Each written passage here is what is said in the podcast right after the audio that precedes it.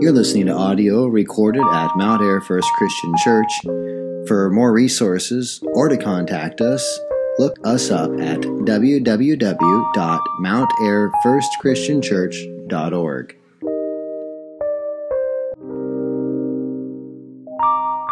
Colossians chapter 4, verses 2 through 6.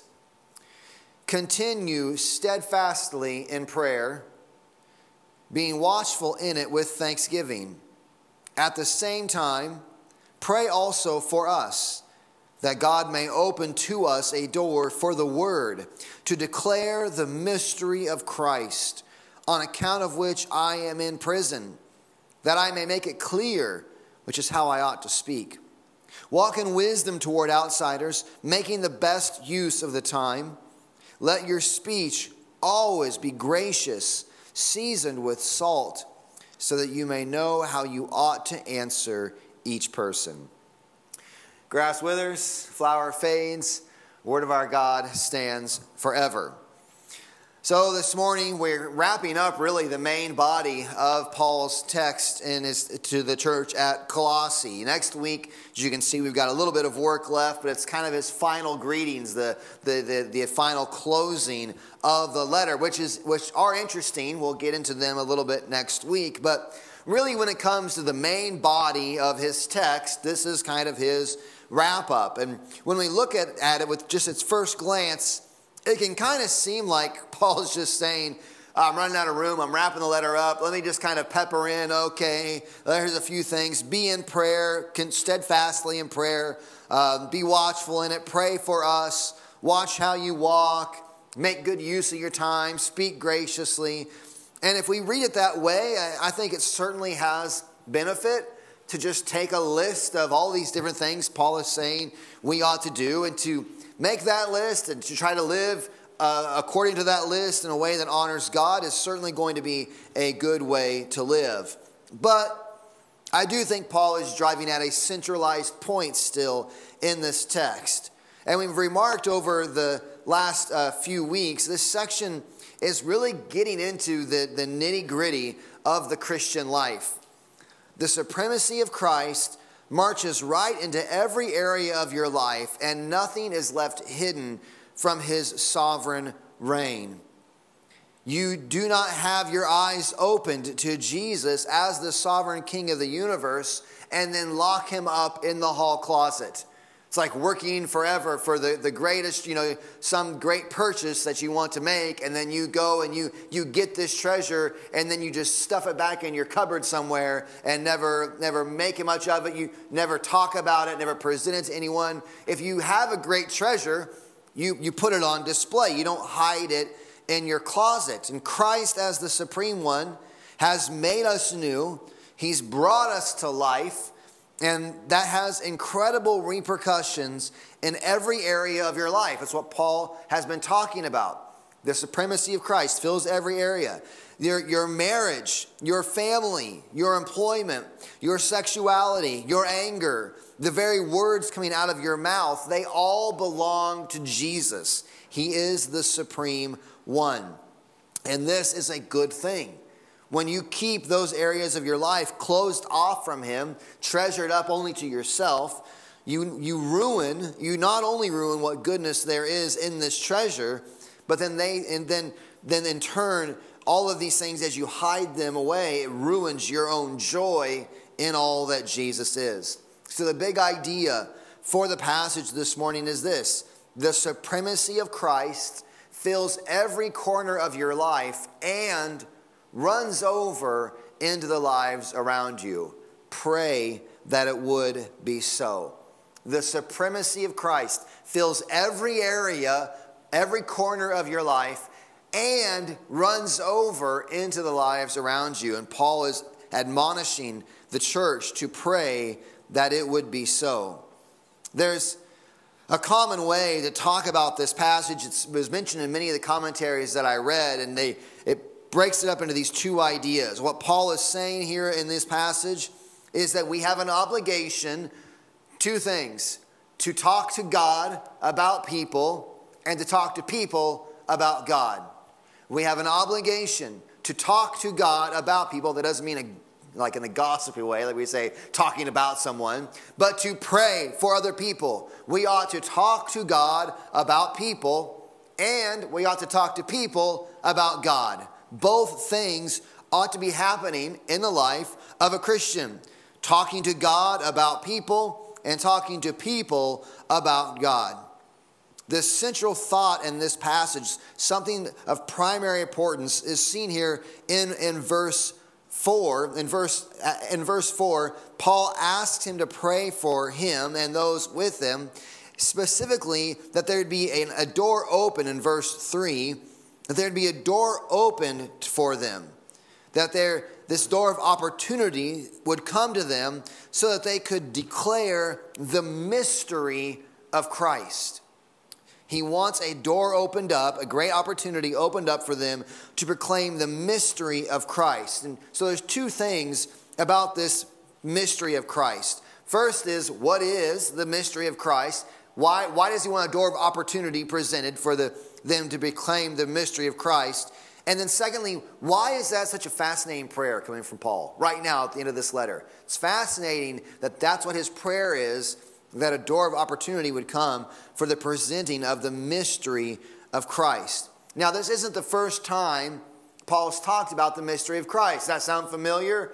If you've been following along in the book of Colossians, several weeks ago, back in chapter 1, we heard Paul talk about this mystery of Christ.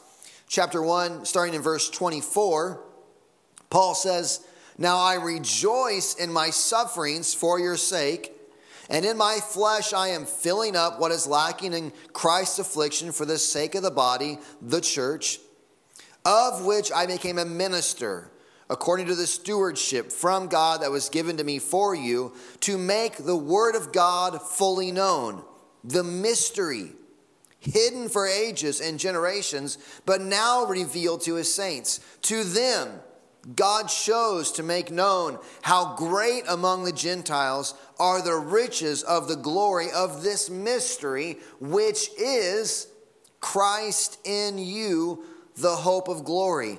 Him we proclaim, warning everyone, teaching everyone with all wisdom, that we may present everyone mature in Christ. For this I toil, struggling with all his energy that he powerfully works within me. This mystery is the mystery of Christ in you, the hope of glory. The mystery is how God is going to make even Gentiles his very own people. There's this huge, overarching biblical truth being referenced here. Think about it this way God has a problem. Adam and Eve were his people, he created them, and he was with them, walked with them in the garden. They knew him, he knew he knew them, they spoke with him, they had fellowship with God, unbroken fellowship. He gives them this garden, gives them a commission be fruitful, multiply, fill the earth, and subdue it. But they choose to rebel right? They rebel against God and His goodness, and as a result, they're cast out of God's presence. And an angel with a flaming sword is put up at the entrance so that no one can get back into the garden. They no longer were going to be able to walk with God. The garden is sealed off.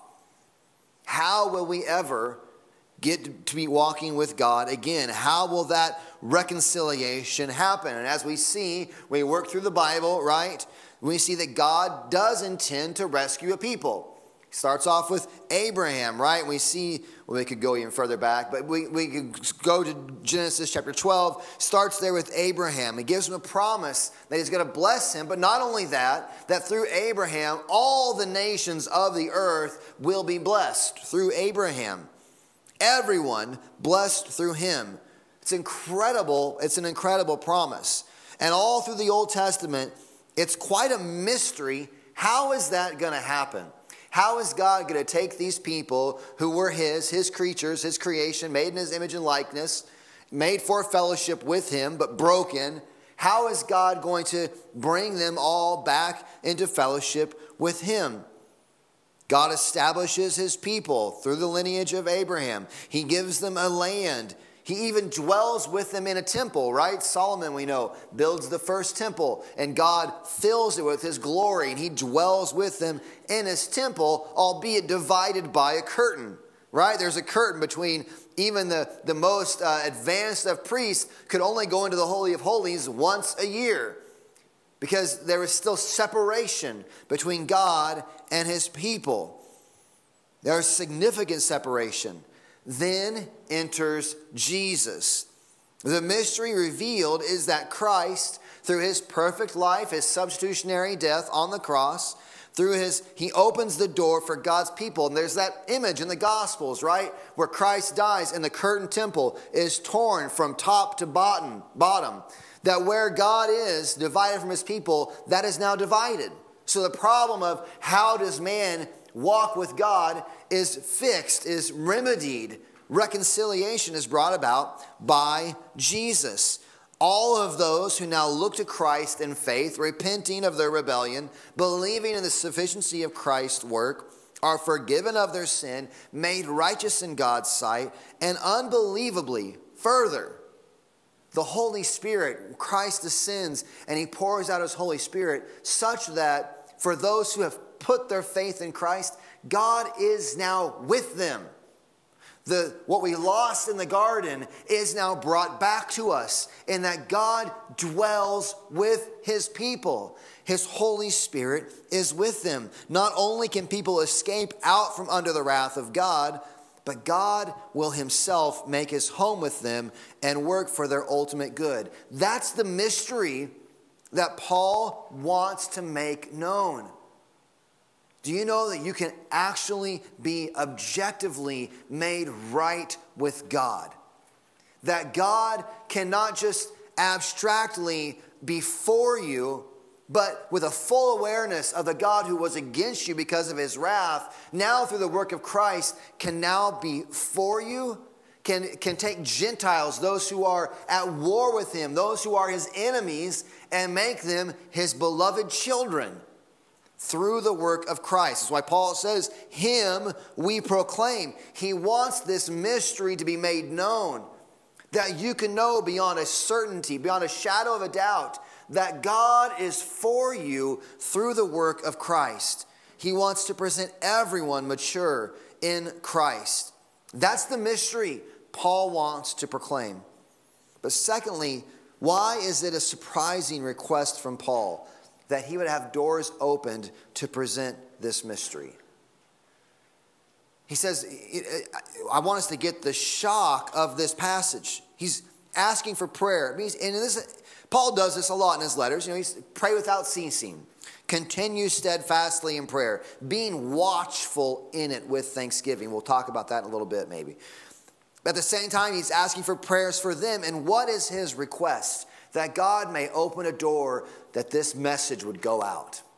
Why is that a shocking prayer request? Well, look at the end of verse 3. He says, At the same time, pray also for us that God may open to us a door for the word to declare the mystery of Christ, on account of which I am in prison. You know, when you're in prison, they, they, you know, I've never been there, but I know from stories, and I've been to the jail at the top of the courthouse. I know that when you go there, they put you in a cell and then they shut a door behind you. And I can only assume, I've gone and ministered, I've, I've done prison, some prison ministry, and gone and talked with inmates. And boy, I've been in there when they shut the door behind you and you go to your little, uh, you go to your little conference room. When you're in jail, you know one of your main hopes and requests is you want a door to be opened, and it's the door to the jail. you want to go home. You want to get out of that place. You don't want to be stuck inside of a jail. You have a door that you want opened, and it's the door to liberty, it's the door to freedom, it's the door to get back to your life. Paul is stuck in jail on account of preaching the gospel, and he wants a door open. But what's the door that Paul wants opened? The door for opportunity to proclaim the mystery of Christ. His first priority is not getting out of jail. it is opportunity that Jesus be made known. Wouldn't it make sense that Paul's primary prayer request would be to escape from his suffering in prison. Wouldn't that just make sense? But it isn't. And then we see this from Paul over and over again. If you got your Bibles out, you can look at Philippians um, chapter 1. We're going to read a long section here because we got time this morning. Um, Philippians chapter 1. Paul is in jail as well. This is part of the um, prison epistles. Uh, Philippians and Colossians, both prison epistles. He says, I want you to know, Philippians chapter 1, verse 12, I want you to know, brothers, that what has happened to me, what's happened to him, he's been thrown into jail for preaching the gospel. What's happened to me has really served to advance the gospel so that it has become known throughout the whole imperial guard and all the rest that my imprisonment is for Christ. And most of the brothers, having become confident in the Lord by my imprisonment, are much more bold to speak the word without fear. Some indeed preach Christ from envy and rivalry, but others from goodwill.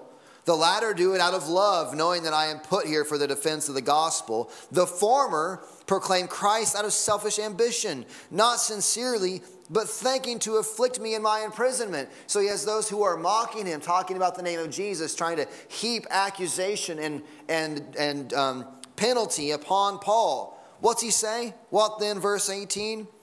Only that in every way, whether in pretense or in truth, Christ is proclaimed, and in that I rejoice. The mystery of Christ is going out. No matter what it costs, no matter what it takes, that is Paul's primary desire. Yes, he says, and I will rejoice. For I know that through your prayers and the help of the Spirit of Jesus Christ, this will turn out for my deliverance. As it is my eager expectation and hope that I will not be at all ashamed but that with full courage, now as always, Christ will be honored in my body, whether by life or by death. For to me to live is Christ, to die is gain. If I am to live in the flesh, that means fruitful labor for me.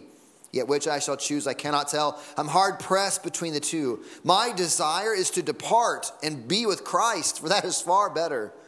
But to remain in the flesh is more necessary on your account. Convinced of this, I know that I will remain and continue with you all for your progress and joy in the faith, so that in me you may have ample to cause to glory in Christ Jesus because of my coming to you again.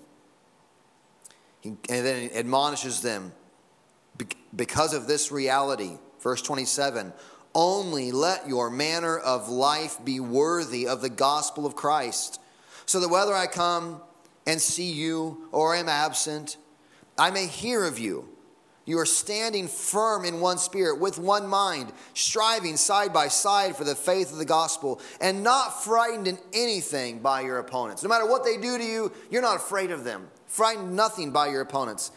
This is a clear sign to them of their destruction, but of your salvation, and that from God. For it has been granted to you that for the sake of Christ, you should not only believe in him, but also suffer for his sake, engaged in the same conflict that you saw I had, and now hear that I still have. He is eager, Paul is, whether by life or by death, to honor Christ. At the end of this chapter, he says, You've been given a privilege not only to believe in Christ, but to suffer for his sake, that the gospel would be made known no matter what circumstances happen in your life. Why?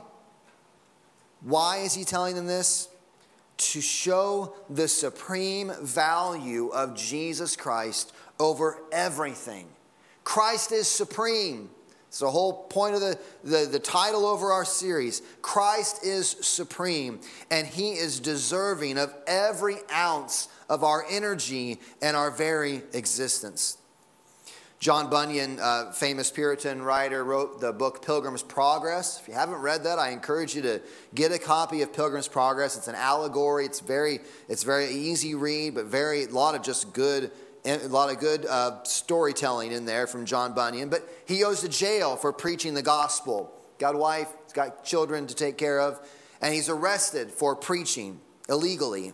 He gets put into prison, and they give him this offer. He was told that he would be released if he would just promise to stop preaching. John, we'll let you go. Just stop talking about Jesus. These aren't nice prisons. He doesn't have cable TV and you know the, the, the, all the, the meals and the cot. He's stuck in a, in a very pr- uh, primal prison. Just stop preaching. He says, If I am out of prison today, I will preach the gospel again tomorrow by the help of God. Send me back to prison, keep me in prison, whatever you're going to do. This mystery of Christ I must proclaim. That's the consistent heartbeat of this book, and the heartbeat embedded even in this closing passage. To list off these activities without that heartbeat, that the mystery of Christ, who he is and what he has done, is so supreme, so worthy of our honor, so worthy of our everything, that to list off these activities without that heartbeat is like going and getting a car and and cutting out the floorboards so that you can push it with your feet and stop it with your feet like a Flintstone car. Instead of just, it's, take, it's cutting the heart right out of it. The whole point of doing these activities, the whole point of getting the cars is got a motor, can drive somewhere. The whole point of these activities is because there is a mystery of Christ that is worth sharing with the world. There is a mis- this, this message of the supremacy of Christ and what he has done is the heartbeat that people would hear this good news of who Jesus is. No matter what it may cost us, no matter where it may land us, the prayer that we have is that we would have opportunity to share this mystery, this good news, so people can hear it and rejoice in Christ. So he says, continue steadfastly in prayer, being watchful in it with thanksgiving, always giving thanks. Why? Christ is at work in 10,000 ways you can't see. None of us can see. He's always at work. And so you pray and you keep your eyes open being watchful. Be aware of his working. Always keep in sight the joy of the mystery that is Christ with you. As you leave, as you go out into the community, as you go home with your families, Christ in you, working in you and through you. Be in prayer and be watchful. Awakening thankfulness in our hearts. What does it mean to pray watchfully? Well, one commentator says it this way the Colossians were to pray with mental alertness. Presumably, this meant that they were to know the circumstances of life, particularly those which affected the spread of the gospel. Informed prayer is likely to be more purposeful, personal, and powerful. Continue steadfastly in prayer, being watchful in it with thanksgiving. To pray watchfully is to have an awareness of the need around you, particularly the gospel needs around you. I think we're very quick when we talk about prayer needs and requests, we'll talk about certain things we want to see differently, circumstantially, certain sicknesses that we want to pray for, certain financial difficulties, all sorts of things going on, and that's good, and we should pray for those things. Paul here, though, his prayer is that for gospel opportunities would be prayed for. Pray with awareness. Be aware of the gospel needs around you. Have you lifted up in prayer those in your life who don't know Jesus? Have you prayed for them? Are you continuing steadfastly in prayer for them? Being watchful Where's God moving in their lives? Where, where are conversation opportunities happening? Praying for a great door of opportunity that it would happen for you to talk to them. Have you prayed over the opportunities around you? Super practical this morning. I guess if you're watching at home, we can be practical there too. Take a minute. Who are the people in your life, real people around you, that aren't walking with God in a way that's bringing joy and vibrancy to their life?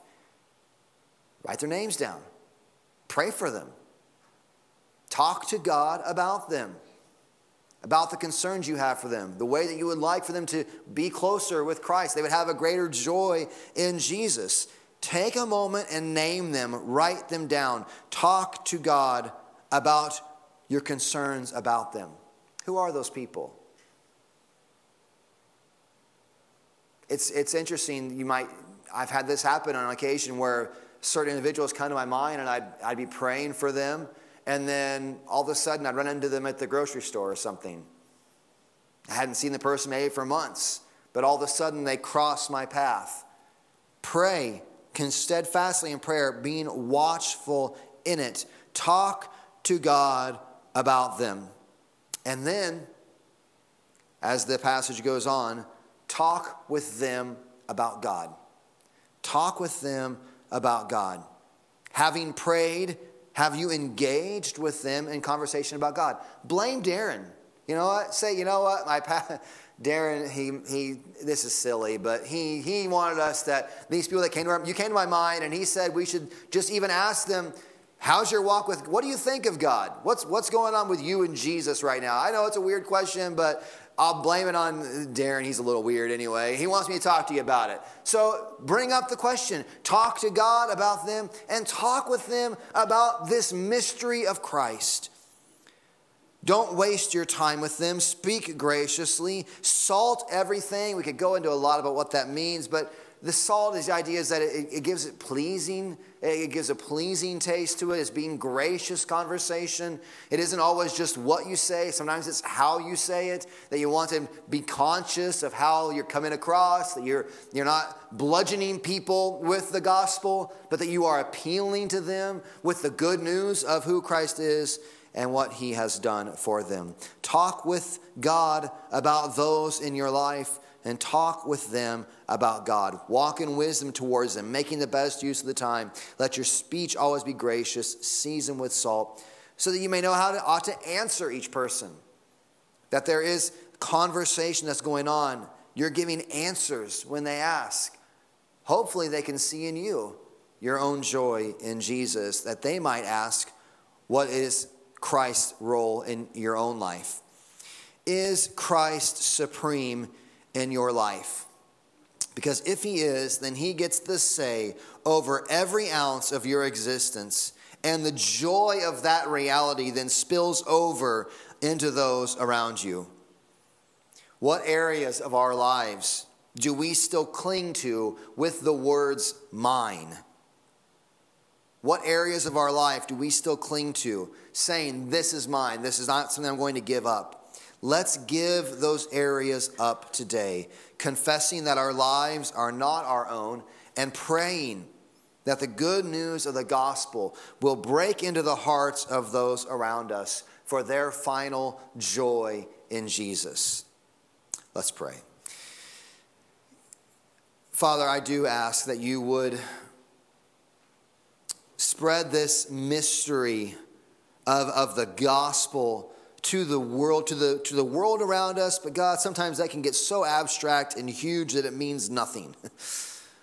I pray father that the good news of the gospel this mystery of christ would spread right in our little neck of the woods right here in ringgold county right here with our co-workers right here with those that we are around day in and day out those who we go to the grocery store with those who we see at ball games in various places Father, this, this good news is too valuable. I pray that you would convince us of the supreme worth of Christ, that we would pray like Paul. No matter what's going on in our lives, good, bad, and the thousand variations in between, our heartbeat, our desire is that you would be known, that Christ would be magnified, that a door of opportunity, if life is going wonderfully, if life is going difficultly, if, if life is, is just in the mixed in the middle of just mundane life, in the midst of all of these situations, God, that a door would be opened for us to proclaim the mystery, this good news of who Christ is and all that he has done for sinners like us. Have your way, God, in our hearts and in our lives, we pray in Jesus'